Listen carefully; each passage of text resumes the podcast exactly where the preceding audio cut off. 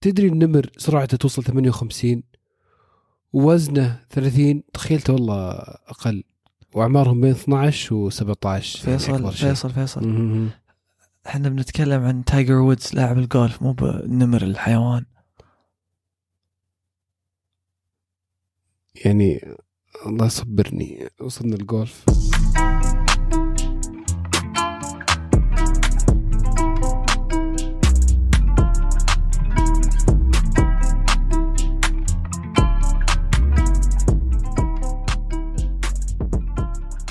هلا بكل يسمعون وش صاير. أنا فيصل ومعي زياد.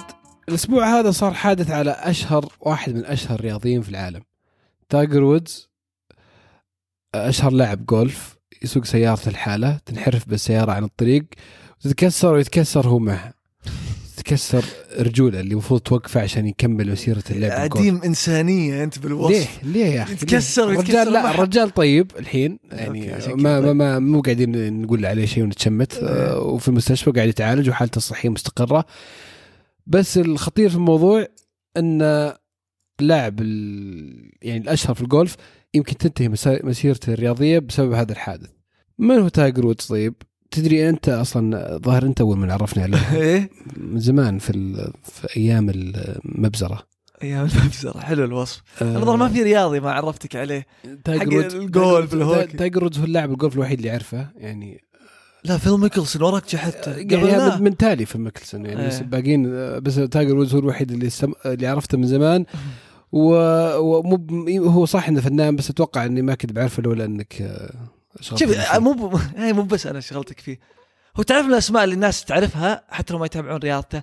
واحد تعدى الرياضة حقته، طورها بشكل يعني ناس صارت تتابع جولف ولا تدري وش الجولف بسببه. هو كيف يعني؟ ليش تايجر وودز بالذات؟ هو هاين فنان.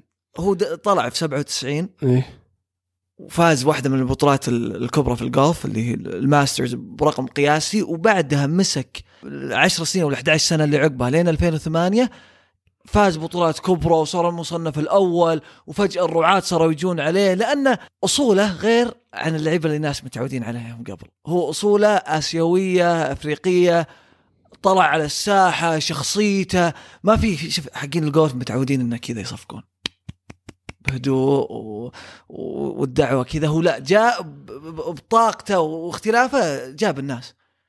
عندك كاريزما يا أخي باختصار. ترى مشاركتني في 97 كان عمره 21 سنة. أي بالضبط، جاء صغير. وأول مرة يلعب فيها جولف كان عمره 3 سنوات. أنا ما أدري شلون مسك العصا، ما أدري في عصيان صغار. طلع في التلفزيون في مقطع له اللي بيشوفه، طق المضرب ودخلت الكورة بشكل وكذا. حط مقام قياسية كثيرة، أخذ الأول على العالم في يعني قاعد الأول في الأطول فترات، 5 سنوات 4 سنوات على التوالي. هو من يعني الرياضيين اللي وصلت قيمتهم مليار، من الأربع رياضيين اللي وصلوا. هو ومايكل جوردن وفلويد مايوذر الملاكم ورونالدو تو صاير. ميسي قريب ترى، عشان اللي بيقدون الحين ما يصير رونالدو ما عليه. بس هو ايش من رياضة جولف؟ لأن الناس زي ما قلت عقود الرعاية نايكي صارت عليه بشكل مو بصاحي، لأنه قاعد 5 سنين مصنف الأول ووصل لأنا 2008 وخلاص. مسألة وقت بيحطم رقم البطولات الكبرى اللي هي زي الجراند سلام في التنس، بيوصل 18 رقم جاك نيكلاس. جت 2008 حقق بطولة وهو مصاب، كانت هذه أعظم بطولة له. بعدها رجع بعد إصابته، ما قدر يعني يستعيد مستواه على طول ياخذ بطولة. بعدين جاء له حادث في 2009 غير كل شيء. قبل الحادث بيومين بدأ يطلع كلام عن أن تايجر وودز يخون زوجته ما واحدة ثانية. صار عليه هذا الحادث اللي خلى الإعلام كله يلتفت له، وش قاعد صار، وش صار له، وش السالفة اللي بغى يروح فيها. من اللي أنقذ في الحادث؟ زوجته. مضرب جولف جت تكسر السيارة في مضرب جولف لين قدرت تطلع. لون صار عليه ردة فعل مرة سلبية يعني. أتوقع الحادث ذا زاد الموضوع. قبل الحادث كان مسجل فويس نوت أو يحاول يرجع. أيه، هو كان مرسل فويس ميل لحبيبته قد يحاول يرجع ويمسح أي أثر بينه وبينها عشان ما تقفط زوجته. وهو يسجل هذا الفويس ميل صار عليه الحادث هذا. طبعا هذا هذه القصة الدرامية خلت العالم كله يتعاطف مع زوجته ويقلب عليه طبعا، ويعني صار عليه ردة فعل مرة سلبية غريبة يا أخي. لأنه يا أخي مو شف غلط ما قلنا شيء، بس مو بأول وآخر رياضي يسوي كذا. صح فيه سوالف واجد زي كذا. اي بس جت يدلك على هو مكانته قبل وكيف كانوا الناس ينظرون له وكيف كان يعني ماركة إعلامية أو إعلانية قاعدة تمشي كل شيء، ما في شركة إعلانية ما تمسكت فيه. صح، ويمكن زي ما قلت أنت نظرة الناس له كشخص أصلا ظهوره بسيط بس إنه لاعب جولف فنان، نظرتهم له إنه واحد عاقل رزين علاقاته طبيعية وكل شيء حياته طبيعي ومثالي، بعدين يجي منه شيء زي كذا لا واللي تنقذ زوجته اللي هو أصلا خاينها يعني في دراما، في دراما في الموضوع خلت الناس عاطفة الطريقة اللي طلع في الموضوع. المهم انه اضطر يعتذر وطلعت عليه اكثر من سالفة خيانة وقتها. طلع مو بوحدة بس تدري وشو بعد يعني الغريب، طلع يعتذر في مؤتمر صحفي انقلت CNN مباشر. ايه صح، مرة كذا انا اقدم اعتذاري للناس اني ما ادري ايش واني سويت كذا كذا وما ادري وشو واني بأترك الجولف لفترة طويلة ما ادري متى ارجع. بس والله الخطاب اللي طلع يتكلم فيه ويعتذر يعني يدرس في كيفية امتصاص الغضب حرفيا، ما عطى احد فرصة انه يعني يلومه اكثر من ملامه، لانه انا اسف، ادري اني حطمتكم، ادري انكم كلكم يعني خيبت ظنكم فيني، يعني سامحوني. كان غلط على الناس كلهم مو على زوجته بس. وبعدين في الاخير الفلوس يبي المعلنين يبي ذا، ويمكن صدق تندم وراح دخل مصحه نفسيه مدري او علاج وذا. وهو قال تراني شهرين. هنا الذكاء في الموضوع، في الاخير بيخلي الناس يتعاطفون معه.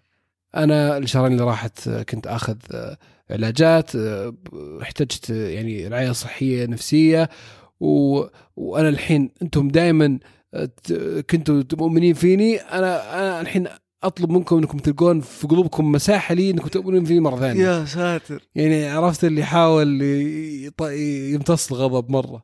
في دعايه لنايكي كذا كانت، بس الصوره عليه أسود وأبيض، هو كذا ساكت، بعدين يطلع كلام، بعدين تنتهي الدعاية. عساس بيحاولون يعني، لأن ناكي ترى من الشركات بعد القليل اللي ما سحبت عليه عقب السالفة، في كثير شركات سحبت عليه، AT&T، جنرال موتورز، ناكي لا قعدوا معه عقبها. طيب وش صار عقبها؟ بقولك تقلبات مسيرته، يعني الحين عنده 2008، جاء في 2009 صار لي صار، قاعد من 2009 ل 2013 أو 2010 رجع. طبعا ورجعوا الناس يتحمسون معه، أكثر ناس متحمسين حقين الجولف لأنه هو بدونه ولا شيء، المتابعين المدرسة بدونه ولا شيء، ما حد درى عنهم لا قلة يعني. رجع لين 2013 ياخذ بطولات، بس ما أخذ بطولة كبرى، بدأ يكبر الرجال، يعني وصل عمره في 40. جاء في 2013 بدأت ترجع له الإصابات مرة ثانية في ظهره، في كم عملية، قعد لين 2018 هو إصابات، يمكن من 2015 لين 2018 شارك مرة واحدة. فالحين خلاص انتهت مسيرته ورجع مرة ثانية. وقفوا، أقولك غريب، وقفوه مرة أن كانوا ياخذوا حبوب منع اكتئاب وحبوب مدري إيش، وتوقع الرجال قضى. وقفوه يسوق تحت تأثير الكحول، بعدين او لا مو بالكحول، تاثير يعني كان ماخذ حبوب يعني مخدر، شيء مخدره مؤثرات. ايه كانت المره الثانيه او الثالثه يعني طاح خلاص انتهى. بعدها رجع وبدا يشارك من جديد في 2019 وصار ينافس وكذا، او في 2018 لين اخر 2018 اخذ بطوله، صار مجموع بطولاته بار 79 وقتها او شيء. ثم في 2019 جت رجعت الكبرى، طبعا وقتها الناس تتعاطف معه وكذا، أخذ بطولة الماسترز اللي هي بطولة كبرى، صار عدد بطولات الكبرى 15. يعني سوى شيء يمكن تعتبر أعظم عودة رياضي في التاريخ، ما حد توقعها. خلاص الحين بيرجع. يمكن مديه حطم رقم جاك نيكلاس 18 يثبت نفسه أعظم جولف في التاريخ، مع إنه إلى الآن في ناس تقول أعظم لاعب جولف. جاء الحادث الأخير، جاء الحادث الأخير ممكن أنهى مسيرته. المهم إنه مر بصعوبات كثيرة، واحدة يعني كل واحدة أكبر من الثانية، وكل واحدة الناس تقول عنها إنه خلاص بتنهي مسيرته الرياضية. في أشياء من قرادة نفسه بعد هو بالضبط. مع ذلك يعني رجع.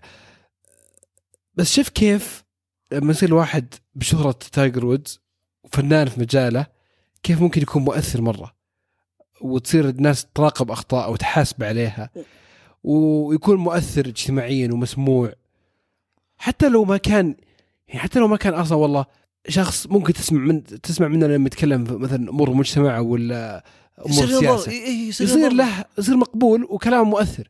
يعني محمد علي فنان في الملاكمة، بس اشتهر بشخصيته وتأثيره اجتماعي يعني لدرجة مرة كبيرة، لدرجة أنه أنقذ واحدة من انتحار، دافع وقف ضد الحرب في فيتنام، وكان أساسي في الانتقاد العنصرية في أمريكا.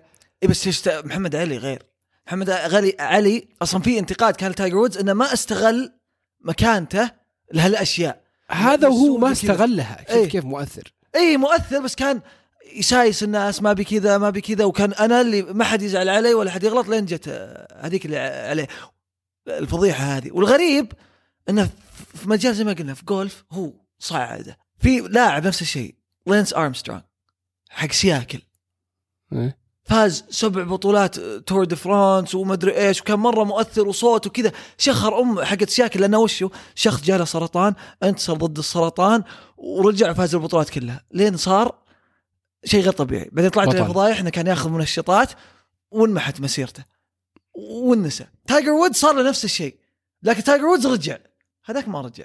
هذا الغريب انه صعود نزول، بس انه صعب تشبه بمحمد علي، واحد استغل مكانته في شيء يعني مراحل.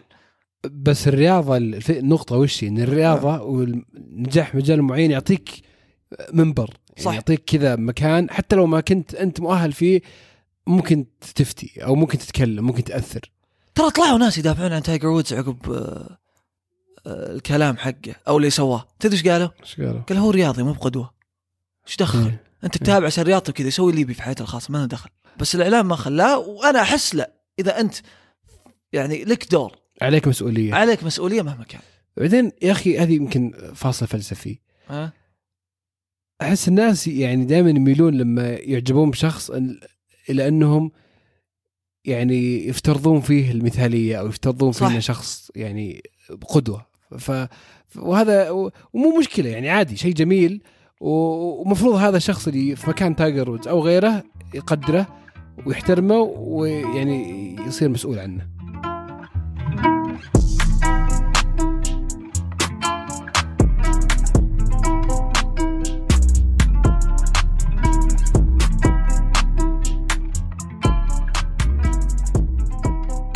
وهذه على السريع اللي نسولف فيها دائما عن بعض الأشياء اللي تصير خلال أسبوع باختصار. أول فندق في الفضاء في التاريخ 2027 بيخلص بناءه، وتصير تقدر تروح تتمشى في الفضاء، تقعد في فندق انت واللي معك، وتصير فيه أكل وشرب وفعاليات. تعجبني صح؟ والله تخسي دولة 5 مليون 3 أيام، 3 أيام ونص. أنا مني برايح، أنا بدور لي جمعية تعزمني. 5 مليون دولار يعني مو بس أول فندق في الفضاء، أغلى فندق في العالم متوقع. الرحلة بتكلف 5 مليون دولار إذا بتقعد فيها 3 أيام بس. تتوقع شيء واقعي إذا تتوقع بيصير إيه؟ شوف سبيس أكس اللي قاعد تسوي إيلون ماسك، يبي أصل من أول طالع كلام إن رحلات للفضاء وكذا تصير تطلع رحلات أكثر، وبيبنون يعني مثل ما الحين في الانترناشنال سبيس ستيشن واللي قاعدة تنبني، بيبنون واحدة هدفها تجاري. والله يا أخي أول ما سمعت الخبر قعدت أفكر، أقول أول شيء هذا شيء واقع ولا لا، وإذا صار هل أنا بقدر أروح؟ لا حينا، أنت بزعمك أنت المستهدف. هل لو عندي خيار، لو الإنسان بيوم من الأيام بيصير عنده خيار، يعني إنه يعني يقدر يصير، صار الموضوع مقدور عليه ماديا، يعني بتتحمس إنك تروح يعني؟ أكيد شوف اذا مو ب5 مليون يعني انسى السعر. لو جاء قالك تقدر تروح الفضاء هم يسوون لك اختبارات قبل كذا عشان تروح. حلو تجربه خرافيه بس يعني شكلك ما تحمست. لا والله متحمس بس شيء مخيف شويه اكيد يعني. بس ترى الحياه تجارب. عموما راجع نفسك كذا يعني تعزمني اذا جيت تروح ولا شيء. والله ما راجع نفسي. تتوقع عندهم قهوه هناك بيحطون قهوه؟ وراك تضرب مشوار للفضاء عشان قهوه. دارك كافيه هنا في الياسمين صح. ضغطة زر من الرابط اللي في وصف الحلقة تقدر تطلب. عندهم كل شيء، قهوة مختصة، حلا، عندهم ايس تي ليمون. اللي ما يبي قهوة يعني ها؟ اللي ما يبي قهوة يعني. انا متقطع بجرب الايس تي يا اخوي. زبدة بدال ما تروحون الاول فندق في الفضاء عشان تطلبون قهوة 5 مليون. كل تطبيقات التوصيل توصل دارك كافيه. شيء ثاني جاز لي صار هالاسبوع، شركة مانجا أطلقت تريلر حق فيلم الرحلة، أول فيلم سعودي بينتج على طريقة الأنميات بالتعاون مع شركة يابانية. نفس الشيء سوت أكثر من أنمي معروف. جميل يا أخي، أنا مبسوط إني مدخل المجال لأنه حلو إن ننافس على الأنميات، لأني أحسها من الأشياء اللي أول شيء حلوة يعني مرة ممتعة. أنا من الناس اللي اتربوا عليها من سبيستون. نحس كلها أصلاً أفلام كرتونات سعودية دي ما كنا مستوعبين إنها يابانية. بالضبط، أنا حسيت بخيبة أمل لما دريت إنها مو سعودية، مو عربية. بس تحسب كنا من الشله الظاهر. والله توقعت انه يعني لا، ولما يقعد يقول اوه يلا في امان الله مع السلامه اقول مره معنى ذا. ف يعني عرفت اللي تحس بشوي انتماء او كذا، تحب الشخصيات ذي يعني تبي تعرف ثقافتها. فلما ندخل المجال أحس إن خاصة لما يصير فيه ثقافتنا زي الفيلم هذا الرحلة، بيكون شخصية في الجزيرة العربية وكذا تعيش حياة طبيعية، عفوا حياة الجزيرة العربية تقليدية وكذا، ففيها نقل الثقافة العربية في منطقتنا. يا أخي أحسن طريقة تنشر ثقافتك قوة ناعمة خرافية، خصوصا لليابان إنه شوف قاعدين نستخدم شيء لكم عشان ننشر ثقافته، يصير أقرب للقلوب اللي في اليابان. حتى الشركة اللي منتجتها في اليابان راح تنشره، راح يتم نشره في اليابان بعد. أنا متفائل إن الدخول في المجال بيكون متحمس له إن شاء الله. في الصيف نحضر ونشوفه إذا فتحوا السينما. طيب وقتها بيفتحون. وش سالفة برشلونة؟ برشلونة في فضيحة صايرة على إدارتهم، في شيء يعني كايد صاير عندهم. وش سالفة؟ سواليفهم واجد يا رجال برشلونة، من نتائجهم من أشيائهم. بس خلاص وشو اعتقلوا رئيسهم بارتوميو لأن أخونا في الله طلع متعاقد مع شركة إعلامية يعني تويتر وكذا تشوه صورة اللاعبين وتلمع صورته هو كرئيس. طبعا هذه عادي صح أنه ممكن تطلع فضيحة عليه وكذا، بس هذه ما تستحق القبض. إيه؟ الرجال لا طلع تلاعب في طريقة دفع العقد. يعني مثلا قيمة العقد هذا 1 مليون، إيه؟ الرجال ما خلاه 1 مليون، قسمه 10 عقود عشان هو عنده صلاحية إنه مثلا يوقع عقد 100,000. عجيب، عشان يوصل للصلاحية يعني. عشان يوصل للصلاحية، وكان مسجل العقد بقيمة مختلفة، فعشان كذا تم القبض عليه.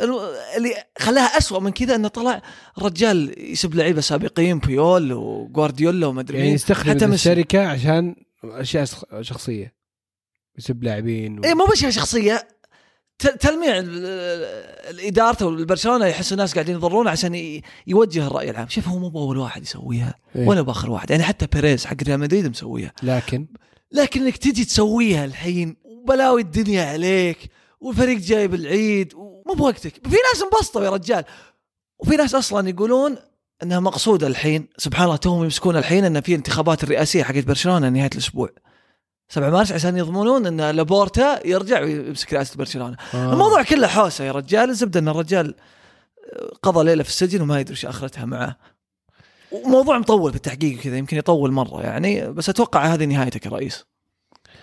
طب آخر شيء مقطع فنان عبدالله السدحان اللي وجه الناصر القصبي بعدين مسحه، اللي كان يقول فيه ان انا احبك ورساله عتاب، رساله عتاب تبي تقبلها البيت يرحب فيك او الدار يرحب فيك. بصراحه انا شفتها اول شيء هي مؤثره الصراحه، وحنيت شغلهم مع بعض وطاش مرة المقطع نفسه أصلا إيه مسحه يعني يا أخي ليش حتى مسحته للمقطع يعني تدل على أنه رجال متردد ومشاعره قاعدة تغلبه ولا وده أنه يظهر يعني الخلاف اللي بينه إيه. بس أنه يا أخي قاعد أفكر عاد قلت لو قرروا أنهم يرجعون مثلا 12 أحس بتصير رجعة يعني منتظرة وقوية مرة وبيصير عليهم مشاهدات مرة كبيرة يعني لو فجأة مرة أصلحوا قررهم يرجعون في 12 جديد أنت مستوعب في جيل كامل ما يعرف وش 12 إي والله كم صار لهم موقفين 10 سنوات تقريبا إيه والله في جيل كامل ما يعرف 12 يعني إحنا كلنا على الأقل جيلنا كل سنة رمضان 12 يا أخي وارتباطه وإلى يومك الحين تشوف حلقاته وكذا لسه مرتبطة فينا ومضحكة وذاتنا خصوصا أوائل الأجزاء صار ثقافيا كذا يعني شيء أساسي وعرفت اللي مصدر نكت ودائما يجي في بالك لما تصير في مواقف وكذا زي كل مجتمعات عندها منتج كذا فني دائما الناس كلها تعرفه ودائما ترجع له في النكت المواقف 12 بامتياز كان بالراحة هو الإرث الفني الثقافي الخرافي حقنا إن شاء الله يمكن يرجعوا مع بعض يطلعون 12 ولا غيره أنا من هنا أوجه جديد. كلمة للأخ العزيز الزميل ناصر قصبي وطالبه بإعطاء فرصة جديدة للفنان الفاضل عبدالله السدحان والعودة بمنتج فني إبداعي خرافي اسمه طاش ما طاش ما شاء الله عليك طاق أبو أم الميانة حضرتك